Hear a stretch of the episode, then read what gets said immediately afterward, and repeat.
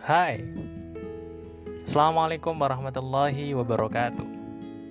Kembali lagi bersama gue Anas Royan Di podcast Melek Saham. Tempatnya belajar saham Dari awam sampai paham Hingga jadi melek saham. Oke guys. Pada episode kali ini kita akan melanjutkan pembelajaran kita mengenai Belajar analisa fundamental. Nah, barangkali di episode ini teman-teman sekalian kalau memang mumpuni dan bisa silakan siapkan catatannya sembari mungkin nanti sembari menyimak bisa sembari juga untuk dicatat.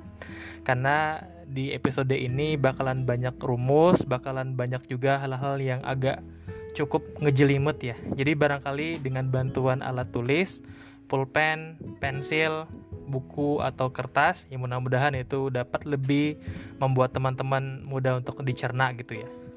Oke, kemarin kita sudah menjelaskan sedikit banyak mengenai rasio finansial gitu ya.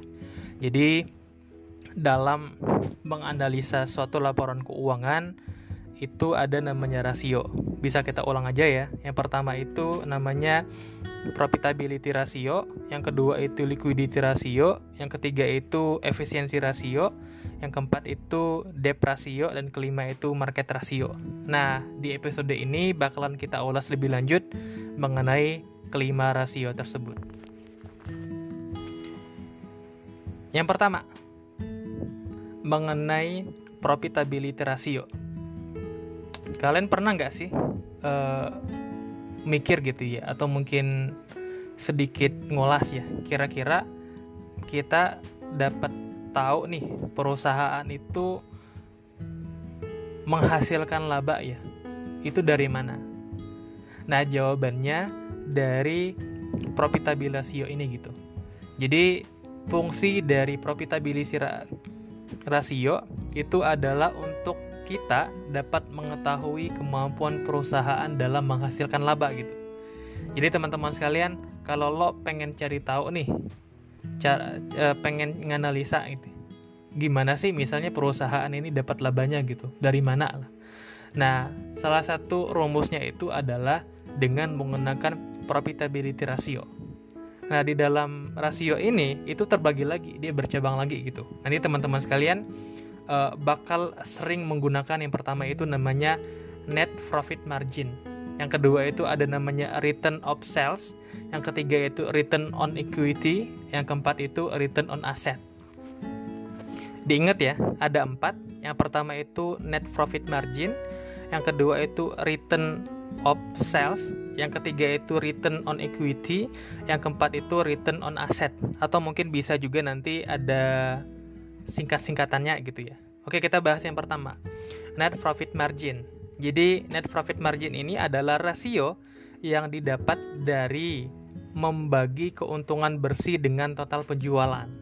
Nah, rumusnya itu adalah net profit margin sama dengan net profit dibagi dengan total sales.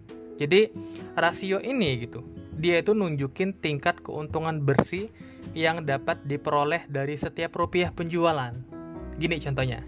Jadi misalkan apabila uh, sebuah uh, apabila profit margin sebuah perusahaan adalah 20%, maka jumlah keuntungan yang dapat diperoleh dari setiap 1000 penjualan adalah 200 rupiah.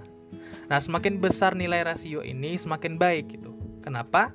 Karena dia nunjukin perusahaan itu sangat menguntungkan gitu. Jadi diingat ya, jadi semakin besar rasio ini, maka dapat kita simpulkan bahwa perusahaannya itu semakin baik karena dapat menghasilkan keuntungan yang tinggi.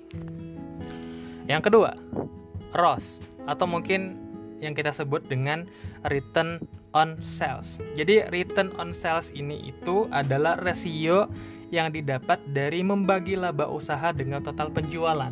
Nah, rumusnya itu adalah ROS sama dengan laba usaha dibagi total sales. Jadi rasio ini itu gunanya untuk nunjukin gitu, untuk nunjukin seberapa tinggi tingkat keuntungan yang dapat diperoleh dari setiap rupiah penjualan. Nah, dia ini sebenarnya mirip dengan uh, yang pertama tadi gitu, rasio pertama net profit margin. Hanya saja bedanya itu net profit margin rasio ini itu dia ngitung laba dari kegiatan inti perusahaan, yaitu operasi bisnis gitu.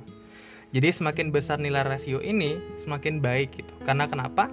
Karena dia nunjukin perusahaan menghasilkan laba usaha lebih besar dari penjualan yang sama. Nah, yang ketiga, itu ada namanya ROE, Return on Equity.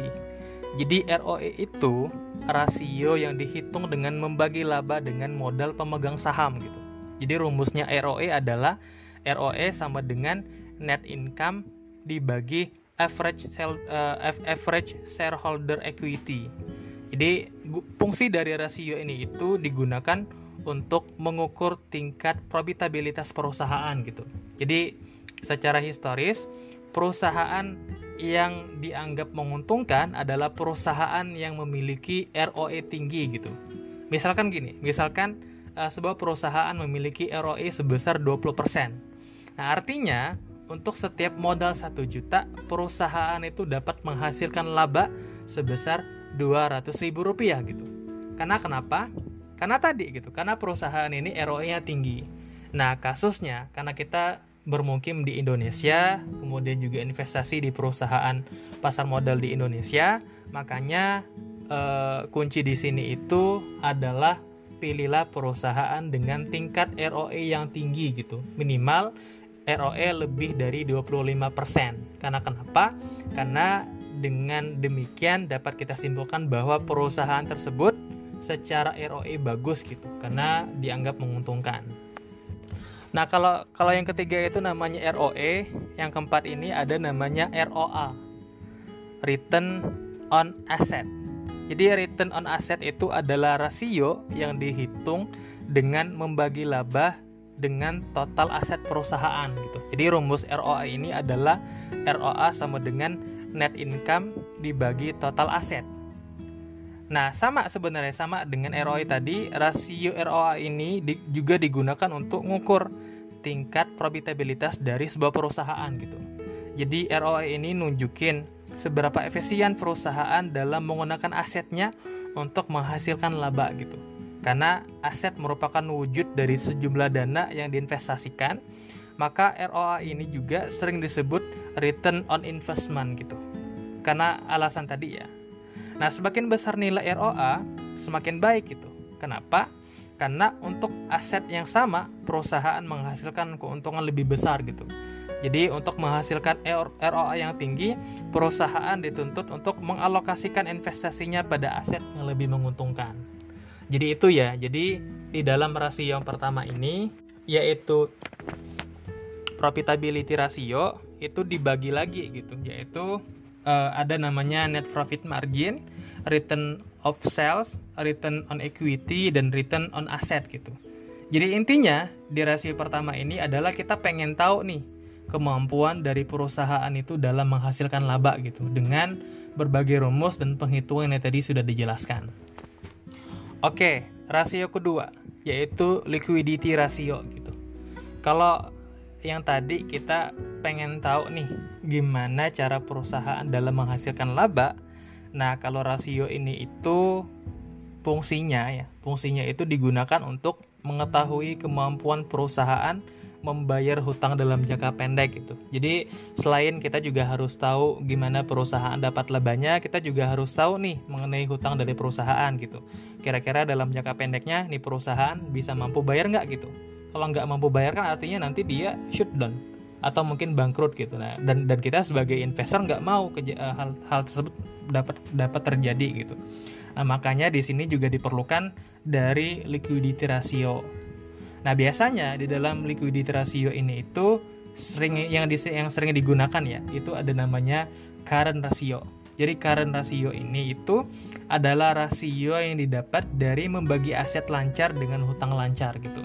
Jadi rumusnya current ratio aset lancar dibagi hutang lancar. Nah, untuk apa sih current ratio ini? Jadi rasio current ratio ini itu berguna ya untuk mengetahui kemampuan perusahaan untuk membayar utang dalam jangka pendek gitu atau mungkin e, garis miring hutang lancar dengan aset lancarnya gitu. Jadi semakin besar angka rasio ini, maka boleh jadi semakin baik gitu. Karena kenapa? Karena perusahaan mampu membayar kewajibannya gitu. Contoh gini, contoh ya. Contoh misalkan ada perusahaan rasionya itu uh, karena rasio 3.0 atau mungkin 3.0 ya. Yang mempunyai arti bahwa semak arti bahwa aset lancar saat ini jika dijual mampu untuk membayar tiga kali dari hutang lancar saat ini gitu. Nah, rasio di bawah satu berarti perusahaan tidak mampu membayar kewajiban jangka pendek. Namun bukan berarti perusahaan akan bangkrut gitu. Itu ya. Jadi ada banyak cara yang bisa dilakukan perusahaan untuk membayar utangnya gitu. Misalkan bisa dengan mencari utang baru gitu, menerbitkan obligasi atau mungkin reg issue namun yang jelas semua itu yang tadi ya kema sebagai kemampuan perusahaan yang dalam tanda kutip nggak terlalu mampu bayar, nah itu dapat kita simpulkan perusahaannya nggak terlalu baik itu. Yang ketiga, efisiensi rasio. Nah, rasio ini itu digunain untuk ngetahui nih seberapa cepat perusahaan melakukan operasinya dalam mengubah aset gitu. Aset dalam dalam kurung persediaan menjadi cash gitu. Jadi rasio ini itu yang di dalamnya sering banget digunain namanya asset turnover dan inventory turnover ratio gitu. Jadi yang pertama dibagi lagi ya tadi, yaitu asset turnover dia itu mengukur efisiensi perusahaan dalam menggunakan aset untuk menghasilkan penjualan nih gitu.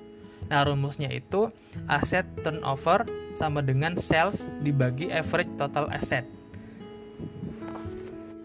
Nah, yang kedua itu inventory turnover ratio gitu. Jadi rasio ini itu mengukur cepat atau tidaknya inventory gitu atau persediaan terjual dalam suatu periode waktu gitu, misalnya setahun. Nah, rumusnya itu adalah inventory turnover sama dengan average COGS dibagi average inventory. Itu aja mungkin di episode kali ini diingatkan kembali bahwa rasio itu ada 5. Nah, tadi sudah kita bahas. Yang pertama itu rasio mengenai profitabil rasio ya, yaitu kita pengen tahu nih gitu perusahaan eh, gimana nih cara mengetahui kemampuan perusahaan dalam menghasilkan laba gitu. Nah, yang kedua tadi liquidity ratio itu juga digunain untuk kita agar dapat mengetahui uh, kemampuan perusahaan dalam membayar hutang dalam jangka pendek gitu. Dan yang ketiga, efisiensi rasio di, di sini juga fungsinya gitu agar kita dapat mengetahui seberapa cepat perusahaan melakukan operasinya dalam mengubah aset menjadi cash gitu. Eh, barangkali itu aja, nanti dua rasio lagi kita bahas di episode berikutnya. Assalamualaikum warahmatullahi wabarakatuh. Dadah.